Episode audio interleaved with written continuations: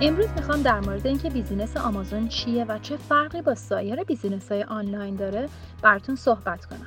آمازون بزرگترین و قابل اعتمادترین وبسایت فروش محصولات به صورت آنلاینه که سالانه حدود 30 billion دلار گردش مالی داره.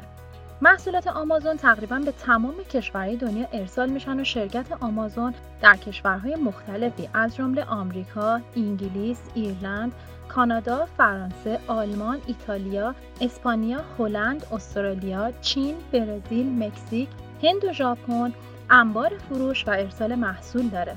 تفاوت آمازون با سایر business های آنلاینی مثل eBay اینه که آمازون کار انبارداری و ارسال کالا به مشتری رو انجام میده و همین که آمازون محل ارائه محصولات مخترعین و تاجرینه.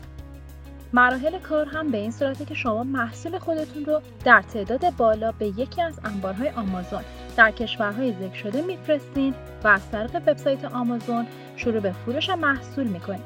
آمازون انبارداری و ارسال رو انجام میده ولی سایر بیزینس های آنلاین چنین قابلیتی رو نداره و فروشنده باید کارهای ارسال رو خودش انجام بده. مشاورین ما در FBA مد به شما کمک می‌کنن تا به بهترین نحو محصولتون رو در آمازون به فروش برسونید. با ما در تماس باشید.